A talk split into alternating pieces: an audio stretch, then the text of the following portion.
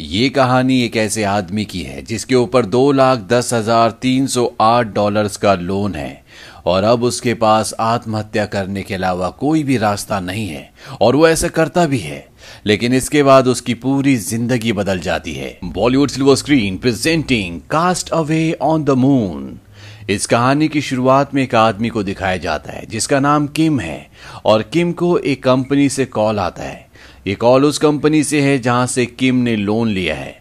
और उसे बताया जाता है कि आपका इंटरेस्ट अब और भी ज़्यादा बढ़ चुका है और आपका कुल लोन है दो लाख दस हज़ार तीन सौ आठ डॉलर्स का।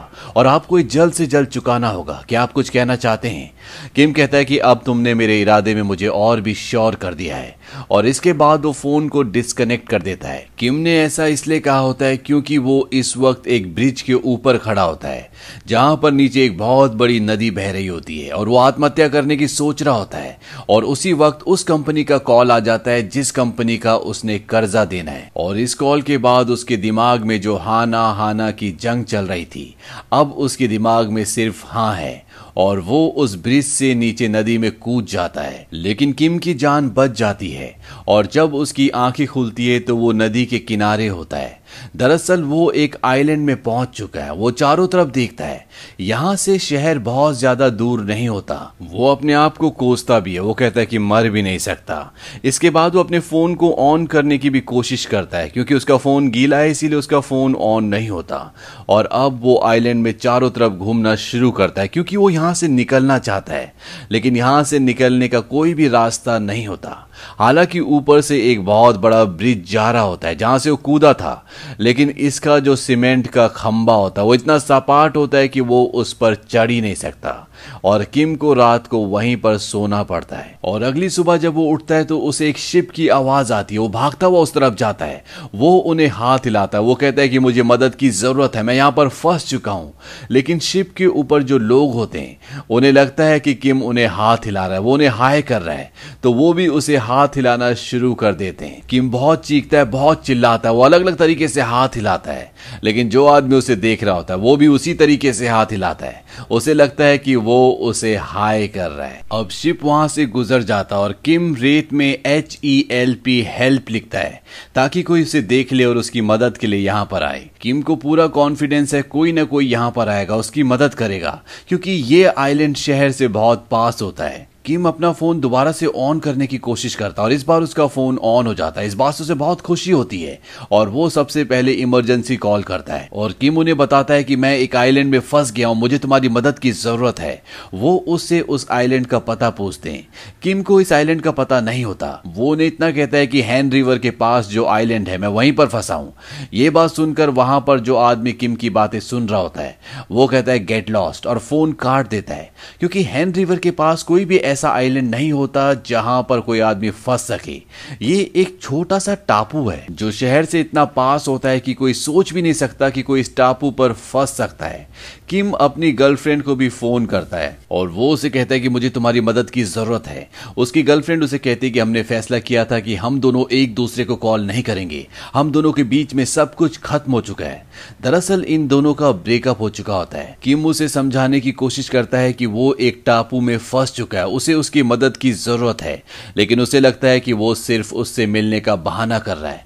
किम उसे कहता है कि मेरे फ़ोन की बैटरी खत्म होने वाली है, और इतना कहते ही उसका फ़ोन बंद हो जाता है। और अब किम के पास कोई भी रास्ता नहीं है कि वो यहाँ से बाहर किसी से संपर्क कर सके, क्योंकि उसका फ़ोन ऑफ़ हो चुका है। और किम ये फैसला करता है कि अब वो नदी को तैर कर पार करेगा, और वो नदी में चला जाता है, लेकिन वो तैरना नहीं जानता, और वो अब नदी में डूबने लगता है। लेकिन इससे पहले कि उसकी डूब कर जान चली जाती, नदी एक बार फिर से उसे किनारे पर फेंक देती है। किम अब पूरी तरह से फ्रस्ट्रेट हो जाता है, और वो अपनी जान देना चाहता है। इसीलिए वो अपनी टाई निकालता है, पेड़ पर लटकाता है, और अपने आप को फांसी के फंदे पर लटकाने वाला होता है कि तभी सायरन बज जाता है। और ये सायरन होता है सिविल डिफेंस ड्रिल का, जो साल में दो बार 20-20 मिनट के लिए होता है।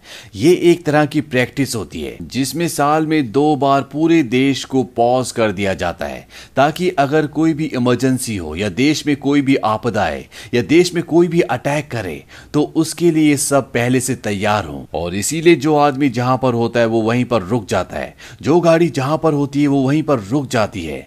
और अब किम भी रुक जाता है, वो सोच में पड़ जाता है। वहीं इस टापू से दूर एक घर को दिखाया जाता है, जहाँ पर एक कमरे में एक लड़की रहती है। और ये लड़की पिछले तीन सालों से अपने कमरे से बाहर नहीं निकली। और साल में सिर्फ़ ये कमरे की खिड़कियाँ दिन में दो ही बार खोलती है। जब सायरन बजता है, यानी कि जब सिविल डिफेंस ड्रिल होती है, क्योंकि इस वक्त पूरा का पूरा शहर एक तरह से पॉज होता है। और इसे शहर को इस तरह से देखना बहुत अच्छा लगता है। इस लड़की का नाम सारा है, ये सुबह उठती है और अपनी मॉम के ऑफ़िस जाने के बाद ही ये वॉशरूम जाती है। इसकी मॉम ऑफ़िस जाने से पहले इसके लिए खाना बनाकर चली जाती है और ये उस खाने को अपने कमरे के अंदर ले जाती है। दरअसल ये अपने घर वालों के सामने भी नहीं आती और ना ही उनसे ज़्यादा बात करती है।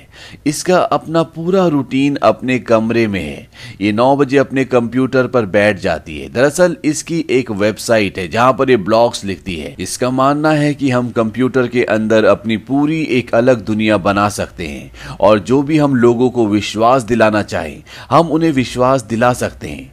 इसीलिए ये अपनी बहुत सारी फ़ोटोज़ को एडिट करके अपनी वेबसाइट पर अपलोड करती रहती है। ये एक तरह से सारा का जॉब है, जो उसने खुद अपने लिए चुन लिया है। सारा को चाँद देखना बहुत पसंद है, इसीलिए जब पूरी दुनिया सो जाती है तो वो अपने टेलीस्कोप से चाँद देखती है। वो कहती है कि चाँद को देखकर उसे कभी भी अकेलेपन का एहसास नहीं होता, क्योंकि चाँद भी बहुत अकेला है। ठीक उसी तरह जिस तरह से सारा अपनी ज़िंदगी में बिल्कुल अकेली है, सारा अपने आप को बिज़ी रखने के लिए वॉक भी करती है, ताकि उसे लगे कि उसका दिन बहुत बिज़ी था। और आज साल के उन दो दिनों में से एक दिन है, जब सारा दिन के वक्त अपने कमरे के पर्दे खोलती है, ताकि वो पूरे शहर को अपने टेलीस्कोप से देख सके, और वो साथ ही साथ शहर की फ़ोटो भी खींचती है। और जब वो बाहर देख रही होती है, तभी उसकी नज़र आइलैंड पर जाती है, और जब वो आइलैंड को जूम कर कर देखती है तो वहाँ पर हेल्प लिखा होता है, और ये हेल्प लिखा होता है किम ने। उसे लगता है ये किसी एलियन का काम है और जब वो पूरे आइलैंड को अच्छे से अपने टेलीस्कोप से देखती है तो वो देखते हैं कि वहाँ पर किम अपनी जान देने के लिए फांसी लगाने वाला होता है। लेकिन इस ड्रिल की वजह से वो भी पॉज हो गया होता है और उसकी जो सुसाइड करने की स्टेट ऑफ़ माइंड होती है, वो भी उसके दिमाग से अब चली जाती है। वो कहता है, सुसाइड तो मैं कभी भी कर सकता हूँ। और अब वो सुसाइड नहीं करता। वहीं दूसरी तरफ़ सारा को दिखाया जाता है कि उसे रात भर नींद नहीं आती।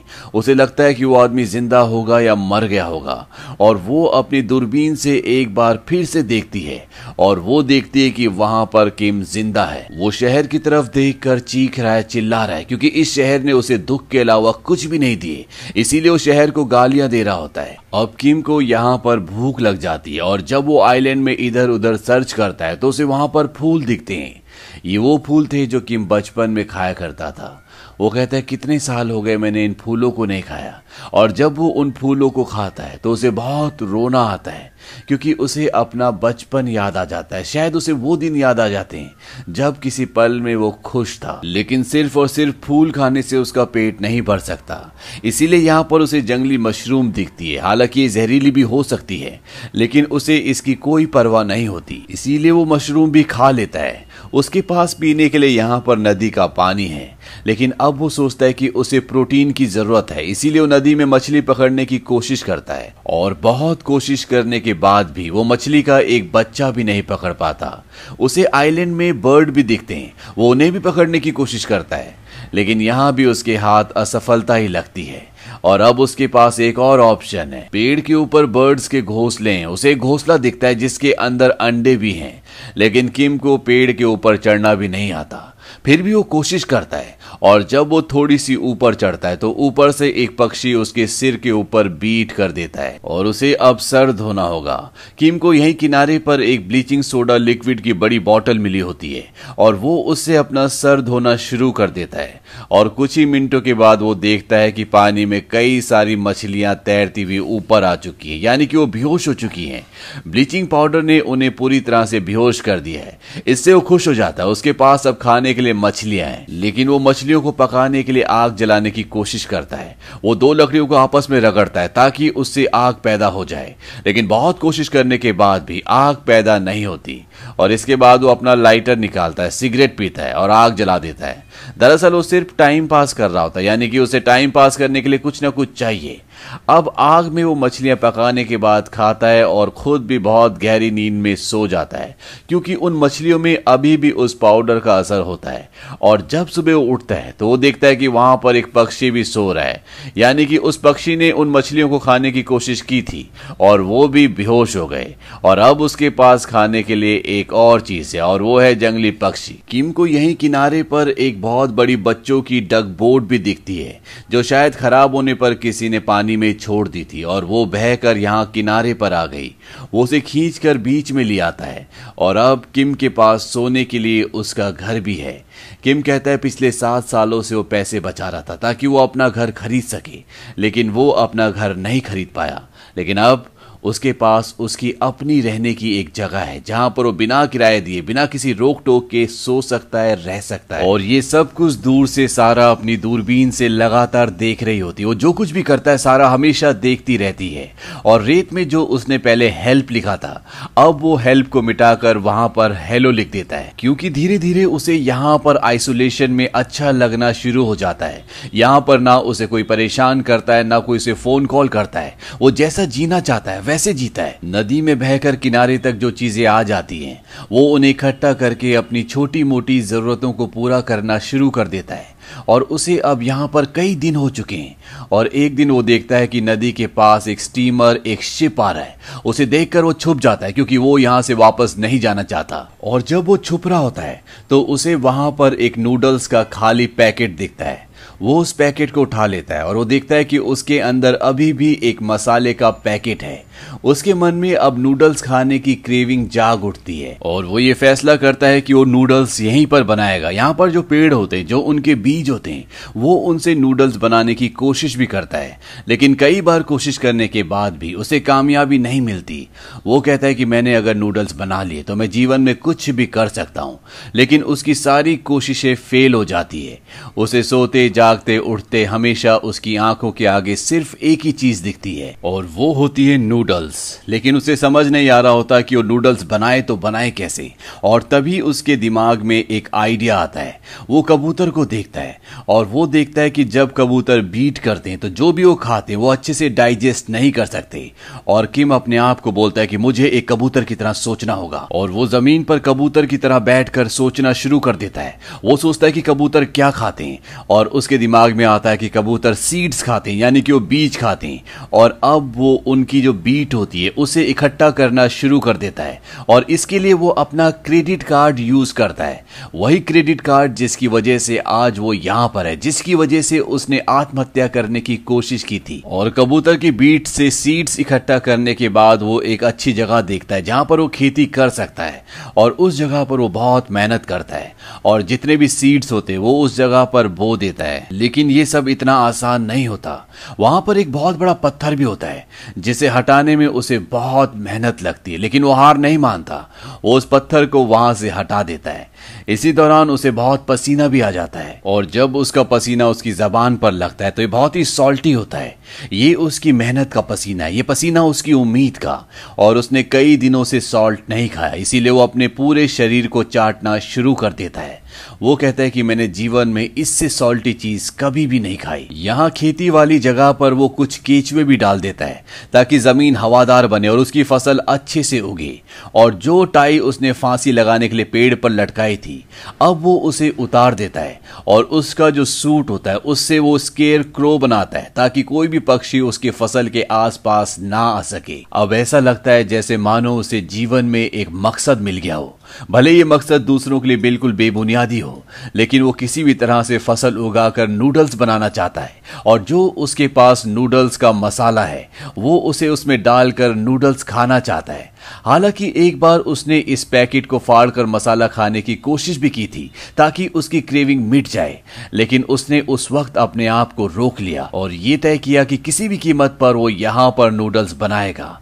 और अब सुबह से लेकर शाम तक हमेशा वो इसी बारे में सोचता है कि किस तरह से उसकी फ़सल उगेगी, किस तरह से वो नूडल्स बनाएगा और दूर से सारा ये सब कुछ देख रही होती है। और साथ ही साथ वो उसकी पिक्चर्स क्लिक करके अपनी वेबसाइट पर भी अपलोड कर रही होती है। और वो उसकी पिक्चर्स के साथ ये लिखती है कि ये शाई है। जब भी किसी को आते हुए देखता है तो ये छुप जाता है। साथ ही साथ ये अपना पसीना भी चाटता है। बहुत गंदा है। ये पेड़ पर चढ़ता है। इसे एडवेंचर पसंद है। और एक सबसे खास बात, इसे नूडल्स खाने का बहुत मन है। किसी भी कीमत पर नूडल्स खाना चाहता है, लेकिन मुझे समझ नहीं आता कि मैं इसकी मदद कैसे करूँ। क्या मुझे नासा की मदद लेनी चाहिए, या खुद मुझे ज़मीन पर जाना चाहिए? वो ऐसा इसलिए बोलती है क्योंकि तीन सालों से उसने घर से बाहर कदम नहीं रखा। और अब वो ये फैसला करती है कि उसी को कुछ करना होगा। और जब रात को सब सो जाते हैं तो वो घर से हेलमेट पहनकर निकलती है। और वो उसी ब्रिज पर पहुँच जाती है, जहाँ से वो बीच बहुत नज़दीक है। और वो एक बॉटल के अंदर एक मैसेज डालकर उसे पानी में फेंक देती है, क्योंकि वो जानती है कि वो बॉटल तैरते हुए नदी के उस किनारे पर पहुँच जाएगी जहाँ पर किम है। लेकिन काफ़ी दिनों तक उसे वो बॉटल नहीं मिलती। किम को आज यहाँ पर पूरे तीन महीने हो चुके हैं। अब उसे मछली पकड़ना भी आ गया है, वो पेड़ पर भी चढ़ जाता है और वहाँ से घोंसलों से वो अंडे निकाल कर खा लेता है, यानी कि अब उसे खाने की कोई भी प्रॉब्लम नहीं है। और साथ ही साथ वो अपनी खेती पर भी ध्यान रखता है और एक दिन उसे वो बॉटल मिल जाती है, जिसके अंदर सारा ने उसके लिए मैसेज भेजा है। और जब वो उस बॉटल के अंदर से कागज़ निकालता है तो वो पूरा कागज़ खाली होता है और उस पर सिर्फ़ एक ही वर्ड लिखा होता है। और ये वर्ड होता है हेलो, जैसा कि किम ने खुद रेत पर लिखा है, और वो समझ जाता है कि सामने जो बिल्डिंग्स है वहाँ से कोई ना कोई उसे देख रहा है और उसी ने इस मैसेज को यहाँ तक पहुँचाया है। लेकिन किम यहाँ पर अब अकेला नहीं है। उसका यहाँ पर एक दोस्त है और वो दोस्त है उसका स्केयर क्रो जो उसने बनाया है। और उसने स्केयर क्रो को जो अपनी पैंट पहनाई थी, उस पैंट को उतार कर वो खुद पहन लेता है, क्योंकि वो जानता है कि कोई ना कोई उसे देख रहा है। यहाँ पर जो उसने बीज बोए थे, वो अब छोटे छोटे पौधे बन चुके हैं, जिससे उसे बहुत खुशी होती है। सारा का मैसेज उसे सत्रह दिनों बाद मिला था। सारा सत्रह दिनों से इंतज़ार कर रही थी। और अब वो रेत पर लिखता है कि हाउ आर यू और जब सारा को ये दिखता है तो उसे बहुत खुशी होती है। सारा की ज़िंदगी में अब एक नई चीज़ आई है, जिससे उसकी ज़िंदगी बदलने लगी है। और सारा एक बार फिर से रात को ही घर से हेलमेट पहनकर निकलती है। और वो बॉटल में एक और मैसेज डालती है। और जब किम को वो बॉटल मिलती है, वो उस मैसेज को पढ़ता है। तो उसमें लिखा होता है I am fine thank you and you Kim भी उसके जवाब में लिखता है फाइन थैंक यू अब सारा उसे वहाँ पर नूडल्स पहुंचाना चाहती है, क्योंकि वो जानती है कि उसे नूडल खाने की क्रेविंग है। इसीलिए वो एक डिलीवरी बॉय को ज़्यादा पैसे देकर उस आइलैंड के बारे में बताती है। और वो वहाँ पर कई तरह के नूडल्स लेकर पहुँच जाता है। लेकिन किम उसके नूडल्स को एक्सेप्ट नहीं करता। और जब वो नूडल्स वाला वापस सारा के पास आता है तो सारा उससे पूछती है कि उसने क्या कहा। वो उसे कहता है कि तुम दोनों अजीब हो। उसने मुझसे कहा है कि ये नूडल्स मेरे लिए एक होप है। दरअसल उसने सारा को ये मैसेज दिया होता है कि जो नूडल्स वो बनाने की कोशिश कर रहा है, वही उसके जीने का एक मकसद है, उसके लिए एक उम्मीद है। यहाँ पर किम की जो फ़सल है, अब वो धीरे धीरे उग चुकी होती है, और जो बीज उसने बोया होता है, वो कॉर्न का बीज होता है? और जब वो उसमें पहला कॉर्न उगते हुए देखता है तो उसकी आँखों में आँसू आ जाते उसे जीवन में इतनी खुशी कभी भी नहीं हुई। उसे लगता है कि जीवन में उसने कुछ अलग किया है, उसने कुछ अचीव कर लिया है। हो सकता है कि ये बात दूसरों के लिए बहुत छोटी हो, लेकिन किम के लिए ये बहुत बड़ी बात है। किम के जीवन से सारा के जीवन में भी बदलाव आता है, और वो पहली बार अपने कमरे से बाहर अपनी मॉम के सामने आती है, और वो कहती है, क्या आप मेरे लिए कुछ गमले और कौन के बीज ले आएँगी? दरअसल मैं कौन उगाना चाहती हूँ। और ये कहकर वो अंदर चली जाती है।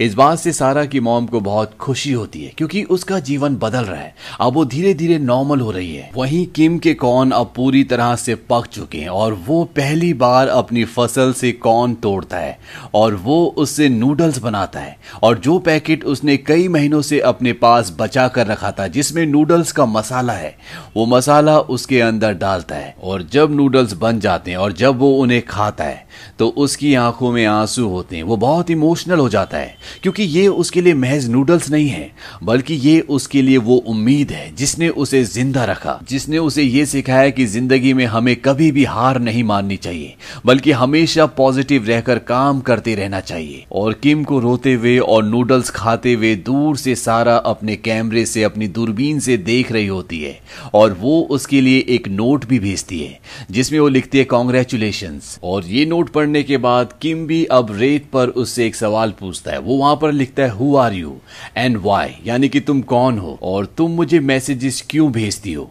सारा इसे देख लेती, लेकिन वो इसका रिप्लाई नहीं करती। वहीं उसकी वेबसाइट पर, जहाँ पर वो किम की स्टोरीज को और अपनी चीज़ों को शेयर करती है, वहाँ पर नीचे कमेंट्स होते हैं कि ये पेज फेक है, क्योंकि सारा ने वहाँ पर जिसकी फ़ोटो लगाई होती है, वो खुद नहीं होती, बल्कि उसने किसी और की फ़ोटो लगाई होती है। और वो लोग जो उसे फॉलो करते हैं, उसमें से एक आदमी उसे जानता है। दरअसल वो उसकी दोस्त होती है। इसीलिए वो कॉमेंट में लिखता है कि ये पेज फेक है, और वो उसे गालियाँ भी लिखता है। और साथ ही साथ जितने भी और उसके फॉलोअर्स होते हैं, वो भी उसे उल्टा सीधा कहते हैं, जिससे उसकी आँखों में आँसू आ जाते हैं, क्योंकि उसने इसके लिए बहुत मेहनत की होती है, और अब लोग उसे झूठा कह रहे हैं। इसीलिए वो डिप्रेस हो जाती है। वहीं आइलैंड पर यह दिखाया जाता है कि किम सारा के मैसेज का कई दिनों से इंतज़ार कर रहा होता है। लेकिन सारा उसे रिप्लाई नहीं करती। अब किम जब आइलैंड पर अकेला बैठा होता है तो वहाँ पर बारिश होना शुरू हो जाती है और धीरे धीरे ये बारिश एक तूफ़ान का रूप धारण कर लेती है और उसकी सारी फ़सल इसमें नष्ट हो जाती है और उसकी जो डक बोट होती है, जिसके अंदर वो रहता है, जो उसका घर है, वो भी अब पानी में बहना शुरू हो जाती है, लेकिन वो उसे पकड़ लेता है, क्योंकि वो किसी भी कीमत पर अपने घर को नहीं छोड़ना चाहता। लेकिन पानी का बहाव इतना तेज होता है कि वो भी उससे छूट जाती है। यानी कि अब उसका सब कुछ तबाह हो चुका है। और अगली सुबह जब सारा अपने कैमरे से, अपनी दूरबीन से उसे देखती है तो वहाँ पर वो बिल्कुल उदास बैठा होता है। और वो अपना गुस्सा प्रकट करने के लिए वहाँ पर सारा के लिए एक मैसेज भी लिखता है। और तभी उसे पीछे कुछ रिंग होने की आवाज़ आती है। और जब वो पीछे देखता है तो वहाँ पे गवर्नमेंट के दो एम्प्लॉय होते हैं, जो इस जगह को ठीक करने के लिए, साफ़ करने के लिए आए हैं। उन्हें देखकर किम भागना शुरू कर देता है, क्योंकि वो इस आइलैंड से नहीं जाना चाहता। वो भी उसका पीछा करते हैं। लेकिन जब किम और दूर भागता है तो वहाँ पर और भी कई सारे लोग होते हैं और वो किम को पकड़ लेते हैं। वो किम को कहते हैं कि तुम इस आइलैंड पर क्या कर रहे हो? यहाँ पर आना मना है, यहाँ पर कोई नहीं रह सकता। किम उनसे बहुत दरख्वास्त करता है। वो कहता है कि मुझे यहाँ पे रहने दो, मैं यहाँ पे रहना चाहता हूँ। लेकिन वो ऑफिसर्स उसे उसके कपड़े पहनाकर नाव में सवार कर देते हैं। और किम से अब उसकी छोटी सी दुनिया जो उसने यहाँ पर बनाई थी, वो पूरी तरह से छिन चुकी है। और साथ ही साथ वो इस आइलैंड से जा रहा है। इसीलिए वो उस तरफ़ देख रहा होता है जहाँ से सारा उसे देखती है, क्योंकि यहाँ से निकलने के बाद वो सारा से अब कभी भी कांटेक्ट नहीं कर सकता, और ना ही सारा उससे कांटेक्ट कर सकती है। सारा ये सब कुछ देख रही होती है, और वो अपने घर से कई सालों से दिन के वक्त बाहर नहीं निकली होती।